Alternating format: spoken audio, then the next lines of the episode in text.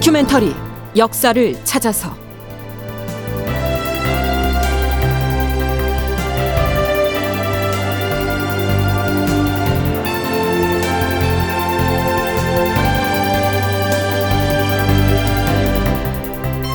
제천이백칠 편 포로가 된 강홍립, 적군인가 아군인가. 극본 이상락, 연출 황영선.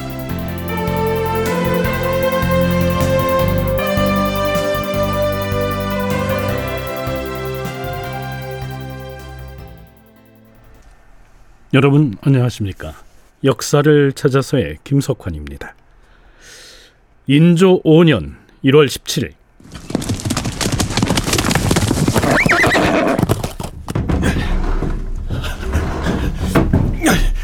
주, 주상전하, 신은 평안도 관찰사 윤원의 계문을 가지고 온 군관이 옵니다.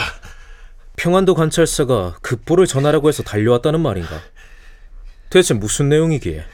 의주가 의주성이 무너져 싸웁니다. 뭐하라?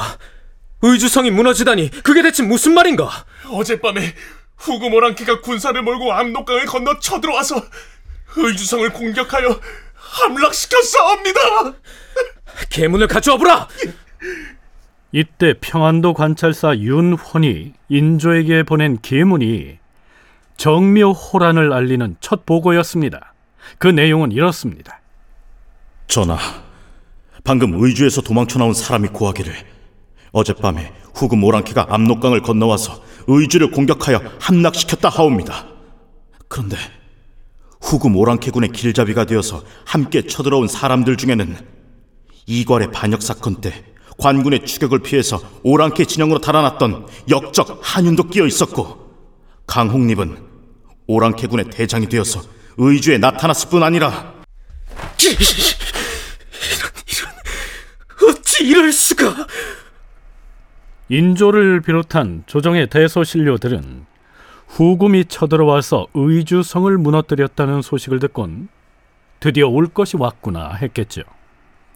그리고 그들을 두 번째로 놀라게 한 것은 그동안 누르하치 진영에 억류돼 있던 강홍립이 침략군의 일원이 돼서 후금의 군사들과 함께 조선으로 건너왔다는 그 사실입니다. 나중에 정묘호란을 본격적으로 다룰 때 세세한 내용을 짚어보겠지만, 정묘호란의 와중에서 조선이 후금과 전쟁을 멈추기 위한 화의의 협상을 진행할 때 이 강홍립은 매우 중요한 역할을 수행하게 됩니다. 우리가 이미 살펴봤듯이 강홍립은 조선과 명나라군이 한편이 되어서 후금을 공격할 때 조선군의 총사령관으로서 전투에 참여했다가 이른바 사루후 전투에서 크게 패해서 후금의 포로로 억류돼 있었지요.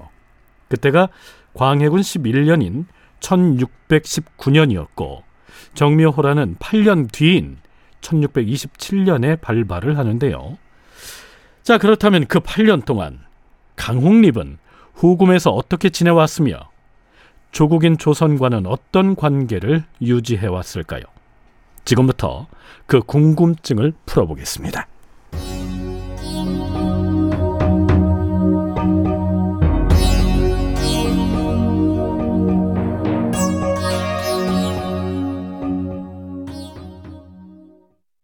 인조 원년 윤 시월 이십오일 창경궁 문정전에서 주강이 열립니다.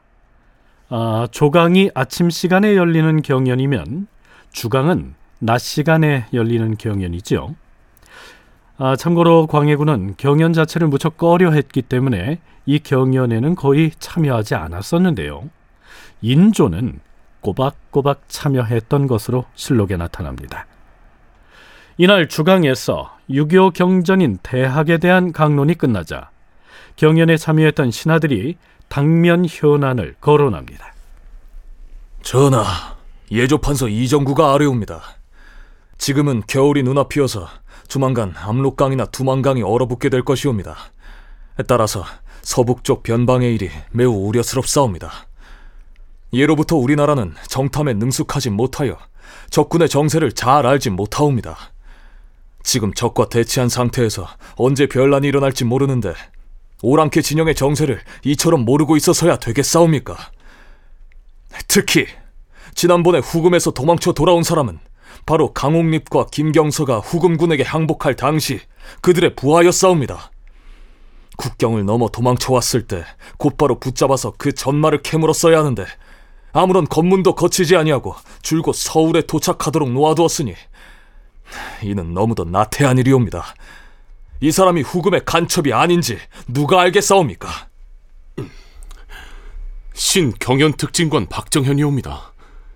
이자가 후금을 도망쳐 나온 사람이라면 상경한 뒤에 당연히 비변사에 나타나서 탈출한 경위를 상세히 보고해야 마땅하옵니다. 그런데 서울에 있는 강홍립의 집과 이시원의 처소에만 찾아갔사옵니다. 그리고 그가 말하기를 강홍립과 김경서가 후금 오랑캐 군사 사만을 거느리고 얼음이 얼기를 기다려서 나올 것이라 말했다 하옵니다. 그러니까 옛 강홍립의 부하였던 군관이 후금에 붙잡혀 있다가 탈출을 해서 서울로 돌아왔는데 그가 오자마자 강홍립의 집으로 찾아갔을 뿐만 아니라 강물이 얼면 강홍립 등이 후금 군사 사만을 이끌고 쳐들어올 것이라고 말했다. 이렇게 의혹을 제기한 것이지요. 인조는 뭐라고 대답할까요?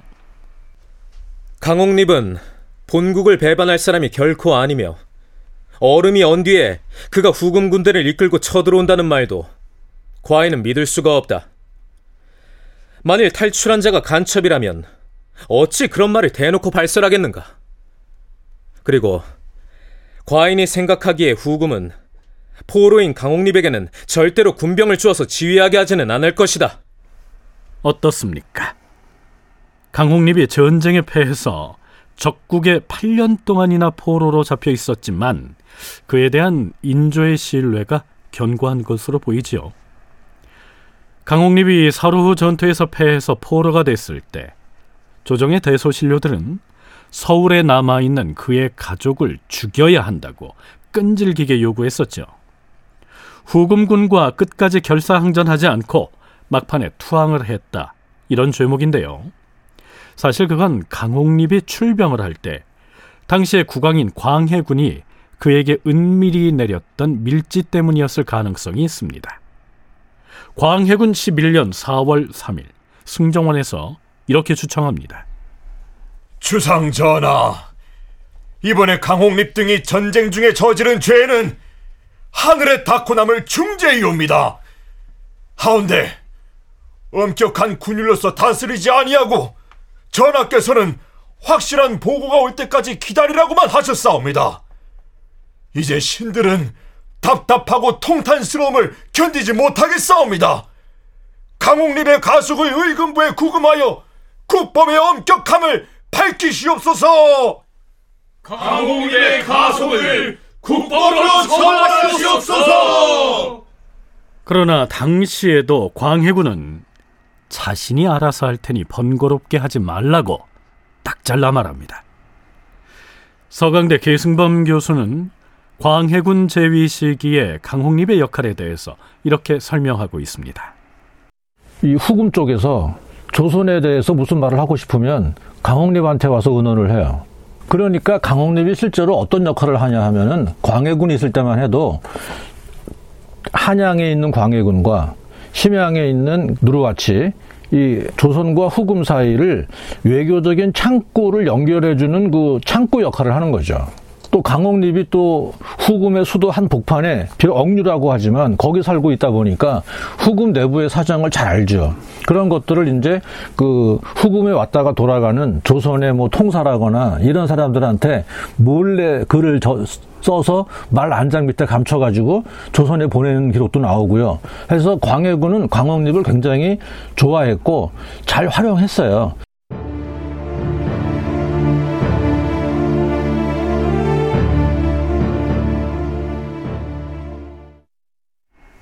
앞에서 계승범 교수는 강홍립이 후금 진영에 있으면서도 몰래 편지를 보내 후금의 내부 사정을 꾸준히 조선에 알려왔다 라고 했는데요. 광해군 일기에도 그런 내용이 자주 등장합니다.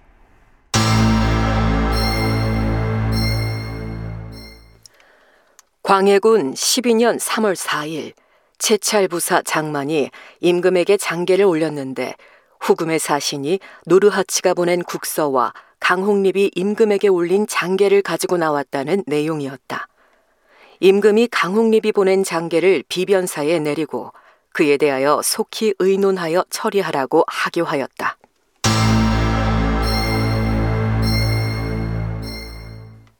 광해군 십삼 년 오월 이십팔 일 찬획사가 임금에게 장계를 올렸는데 그 내용은 후금 오랑캐 두 명이 누르하치의 편지와 강홍립이 임금에게 올린 장계를 가지고 나왔다고 한 내용을 아뢰었다.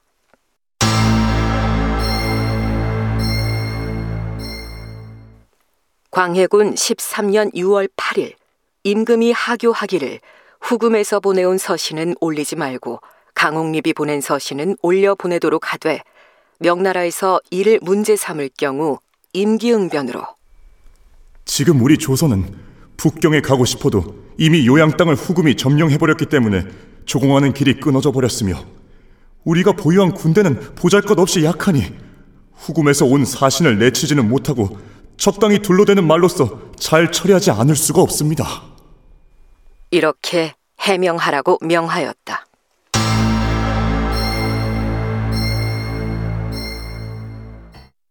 자, 그런데요, 유감스럽게도 그동안 강홍립이 조선에 보내왔을 그 숱한 서신들은 그 내용이 광해군 일기에 실려있지 않습니다. 인조 반정을 일으킨 세력은 강홍립을 광해군과 한통속이라고 여겼는데요, 광해군을 내쫓고 집권을 한 인조 때에 이 광해군 일기가 편찬됐으니까요, 뭐 역적이나 마찬가지인 강홍립의 서신을 실록에 실어줄 리가 없었겠죠.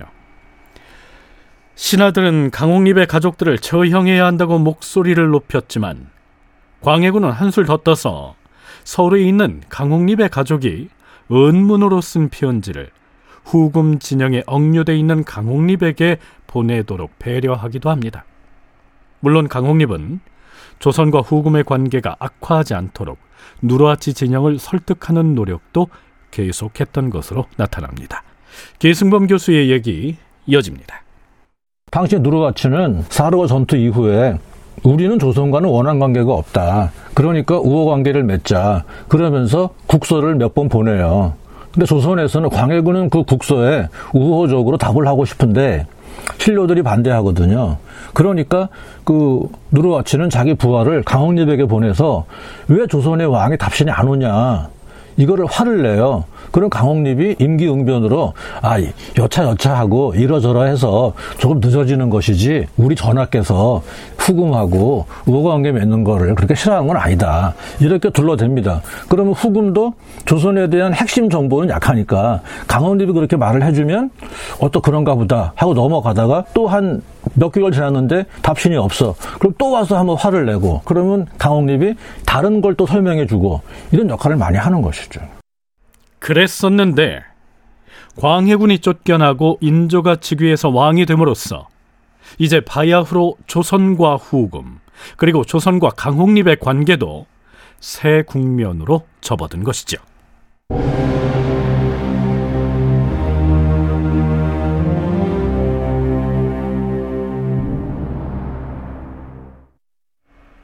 인조 이 년 일월 십칠 일, 이때는 이괄의 난이 일어나기 직전인데요, 며칠 간격으로 누가 역적모의를 했고 또 누구누구가 왕을 몰아내고 아무개를 왕으로 추대하려고 한다는 따위의 이 고변들이 여기저기에서 터져나오던 시기였습니다. 이때 김광소라고 하는 사람이 의군부에 나타나서는 반역 음모가 있다고 밀고를 합니다.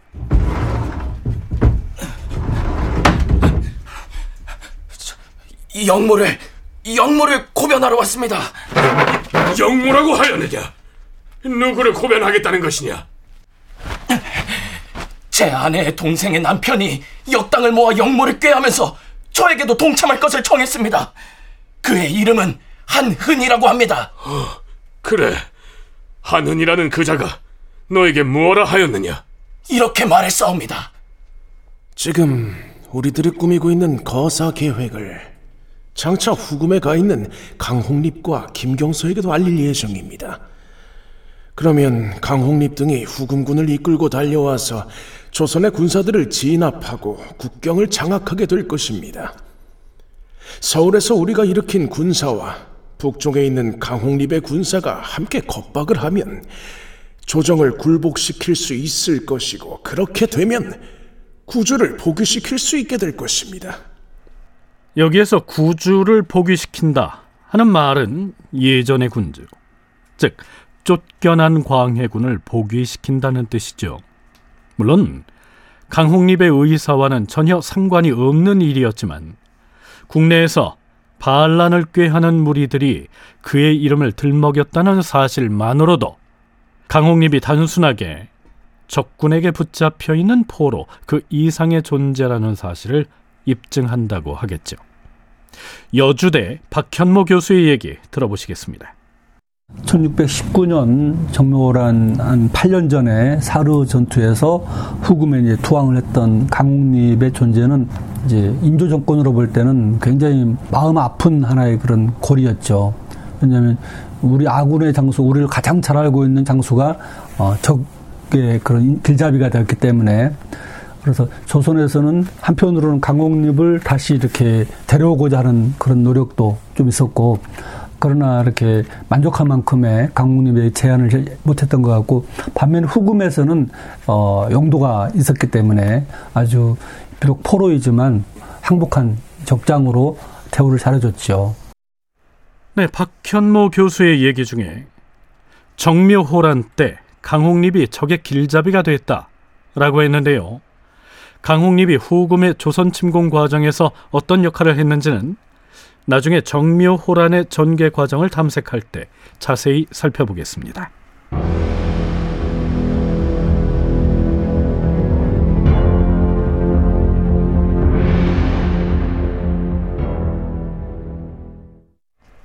인조 삼 년 구월 일일,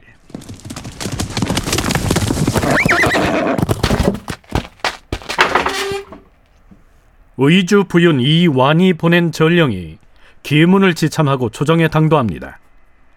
이완이 보낸 기문의 내용을 살펴본 비변사의 당상관들이 서둘러서 편전에 모입니다. 무슨 일이야? 주상전하, 이번에 의주 부윤이 보내온 계문에 따르면 한적이 오랑캐에게 투항했다는 말은 틀림없는 사실인 것 같사옵니다. 그것이 사실이라면 큰일이 아니옵니까? 들리는 소문에 따르면 한적은 강홍립에게 매우 흉악한 거짓말을 전한 것 같사옵니다. 여기에서 한적은 한시성을 가진 역적을 지칭합니다. 이괄의 난 때 이괄과 함께 반란을 주도했던 한명년의 아들 한윤을 일컫죠. 아버지 한명년이 살해당하자 그 길로 종적을 감췄다가 후금으로 망명을 했었는데요. 후금 진영으로 투항을 했으면 당연히 그곳에 있던 강홍립을 만났겠지요. 자, 그런데 한윤이 강홍립에게 무슨 거짓말을 했다는 것일까요? 다큐멘터리 역사를 찾아서 다음 시간에 계속하겠습니다.